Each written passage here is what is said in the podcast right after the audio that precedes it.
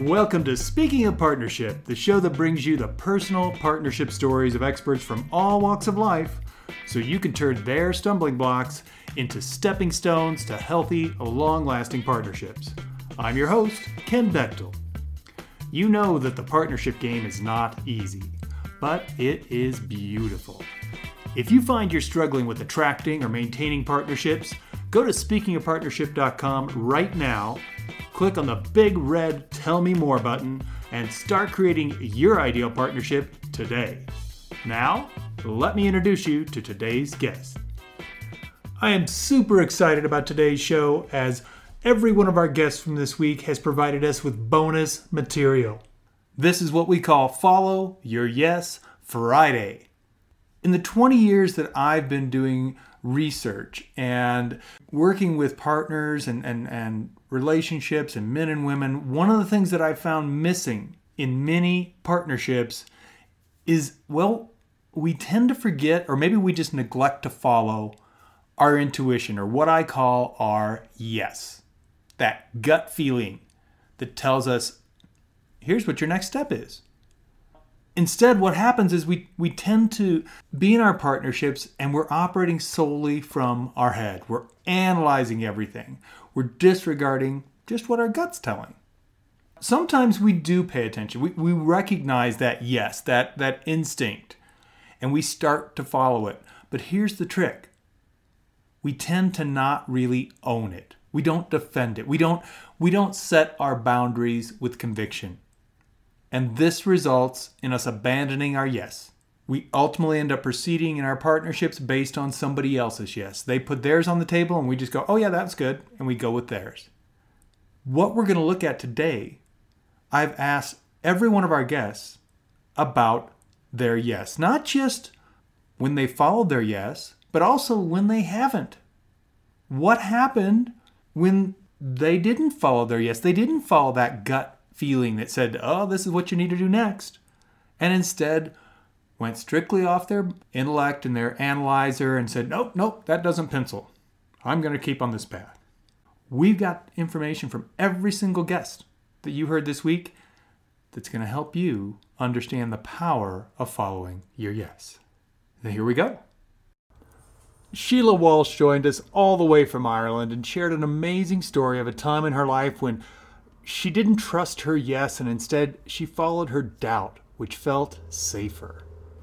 Sheila, I got to ask you a quick favor. Would you help us to give an example, a couple of examples maybe, of, of how important it is for us to pay attention to that inner guidance, to follow our yes? And let's start here. If you wouldn't mind sharing a quick story of a time you did not follow your yes, maybe you didn't even realize you had one at the time, but now you look back and it's, it's so clear. You're like, geez, my my inner guidance system was screaming at me and I didn't pay any attention. Tell us about that time. Well, I've had loads of those times, especially in relationships, because I think my mental um, thought process takes over and runs for safety rather than kind of listening to the intuition.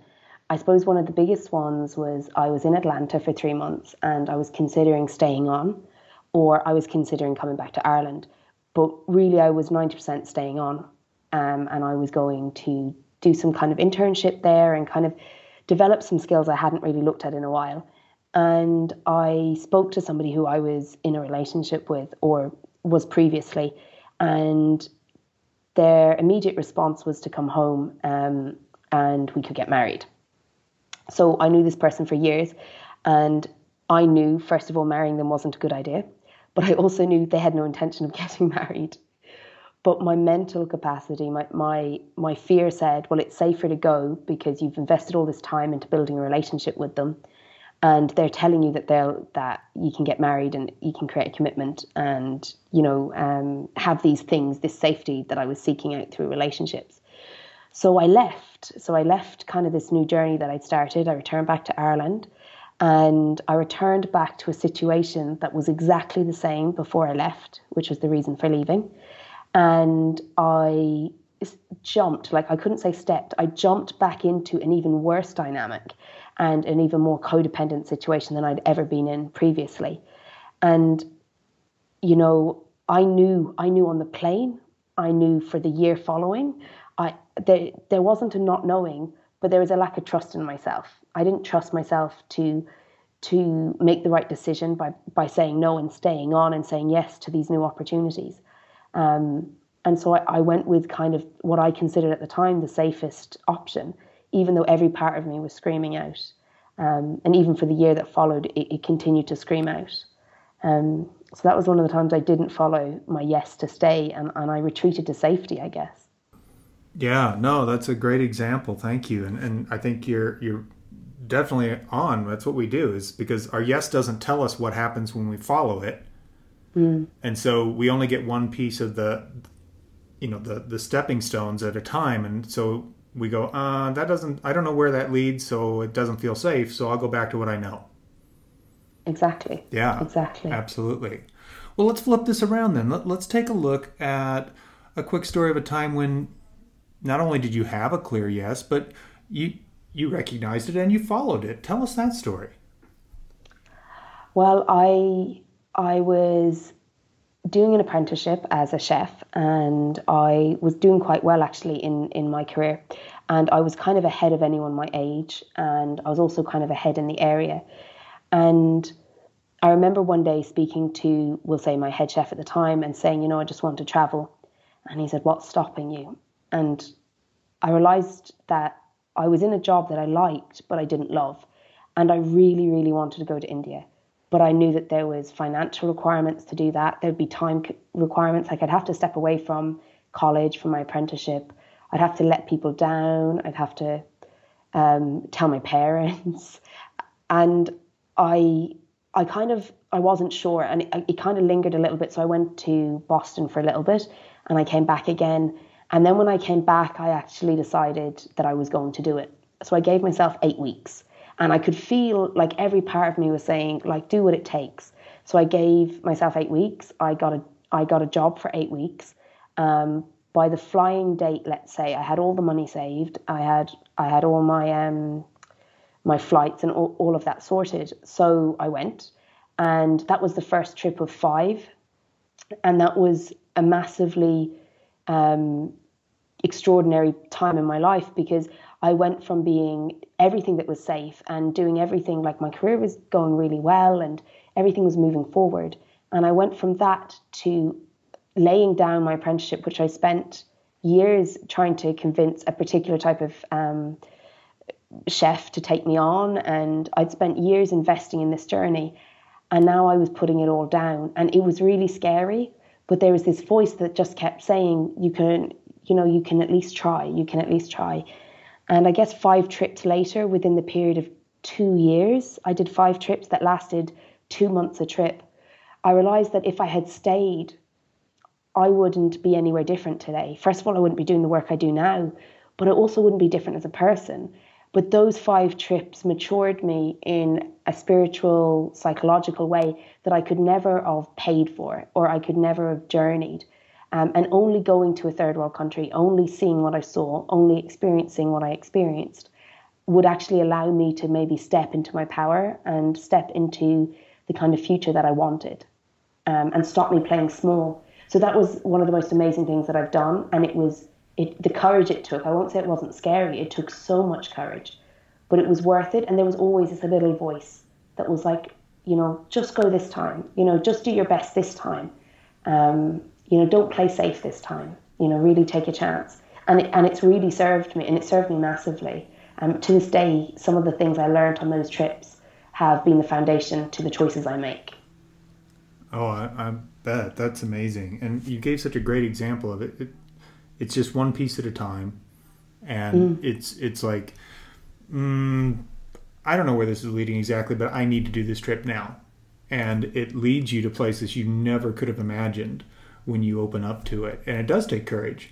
Absolutely, it mm. takes courage because it is an unknown, but at the same time, there's a reason you have that voice inside of you, nudging you and going, "This is the thing. Don't mm. worry about the rest of it. I got you. Just take this step, and you'll see." Yeah, brilliant. Thank you so much. So, quick question, Sheila. How do you recognize the difference between a yes, a, piece of inner guidance, or just your mind trying to convince you? Um, Well, for me, when it's a yes, I don't know the outcome. Usually, it's it's about trusting myself and the process. When it's my mind, I'm fixated or kind of trying to control something or remedy something through my actions.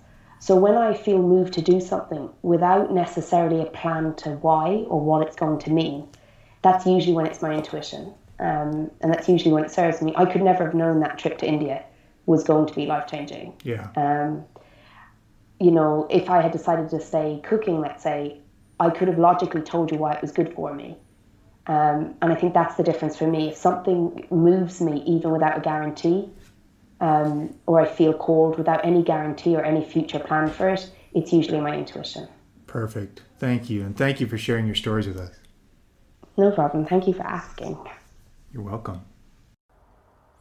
Amy Baglan, the founder of the Meet Mindful dating site, shares an amazing distinction between following that super intense chemistry and following your yes.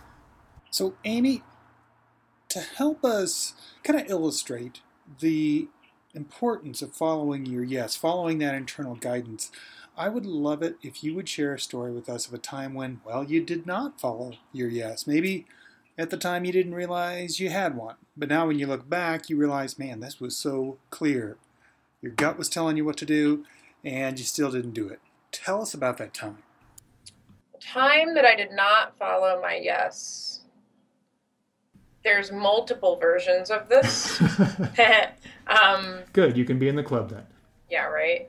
Um, I have, like many people, experienced that um, that when you meet someone and you have that intense, intense chemistry, and it's that kind where you're buzzing all over and you can't stop thinking about someone and you're so just distracted and ungrounded and it's exciting and your body's like on fire and and all of that um, just super single focused chemistry excitement.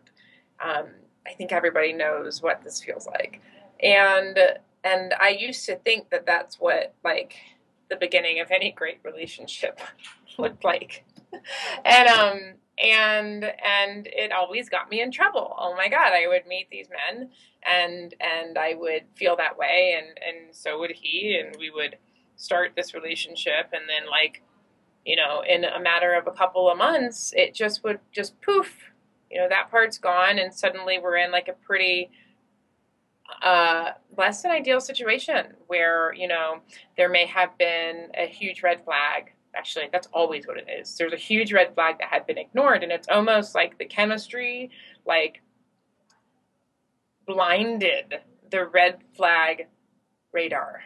And, um, I I kind of gave up. I gave up the right to follow that type of chemistry anymore.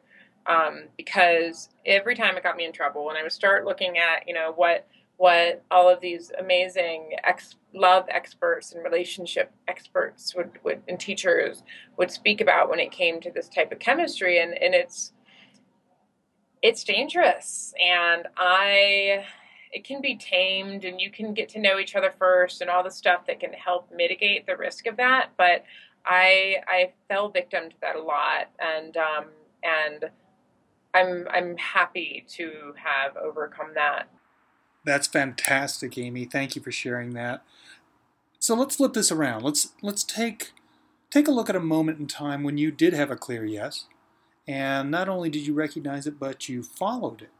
Tell us that story.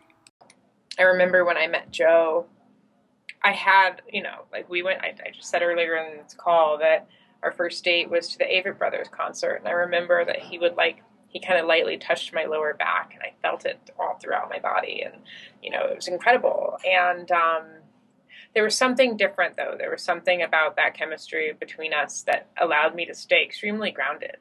And I, I wasn't distracted by my by what was going on. I was I felt supported. I felt like what was going on between us was a, an additive thing in my life, not like this new exciting thing that was taking over my life. And um, I always felt grounded when it came to being with him. And I and I think the difference between just looking at the difference between how I felt in the past in meeting someone and having that just like insane, dangerous chemistry versus meeting someone and having incredible chemistry, but having it feel extremely grounded um, is something that I was a huge yes to. And the beautiful thing was I was conscious of it too, and and I was I was really happy to to know that I found something that felt really safe. You know that that type of crazy chemistry does not feel safe, and it can't, because it's not safe, you can't feel grounded. And so um, I was a, a huge yes to that experience when we first met. That's really cool. I mean, I, I love the fact that you know you've actually had both sides of the equation, both when you did follow your yes and when you didn't, all happening around that same environment of meeting somebody and noticing for you what was that that visceral experience that said, okay, this is a good thing or this isn't. Yeah. That's huge. Hmm. Yeah, thank you. I hope that's helpful to That's super helpful. Thank you so much for sharing that. Thank you to all my guests for sharing their stories of the benefits of following their yes. And for you listening, I invite you to take what you just heard about the importance of following your yes and apply it to what you heard this week on the show. Chances are there was something that clicked for you when you were listening to our interviews this week. What I invite you to do is to implement it. It doesn't matter if it's changing a behavior or a belief you've been operating from Maybe it's looking into one of the resources or books that our guests recommended. Whatever your yes was from the material you heard from our guests this week, take it and act on it. And if you missed any of the interviews this week, simply go to speakingofpartnership.com and enter the guest's name in the search bar. It'll take you directly to the recording of their interview. You can view their show notes and find all the links to the resources they mentioned. Follow Your Yes Friday is all about you taking the next two days and applying something that you learned on the show this week. Follow up on something that caught your attention, where you thought, man, this is good. This, this could really make a difference in my life. Whatever that yes was, this is your compass telling you this is your best path. So follow it. From all of us here at Speaking of Partnership, we invite you to take your yes and take action on it today. Peace. Thank you for listening to Speaking of Partnership. Head over to speakingofpartnership.com for links and recaps of every show and so much more. I release a brand new episode every Monday through Friday, so make sure you don't miss a single show. Go to your favorite podcast directory, search for Speaking of Partnership, and click subscribe. Like what you hear?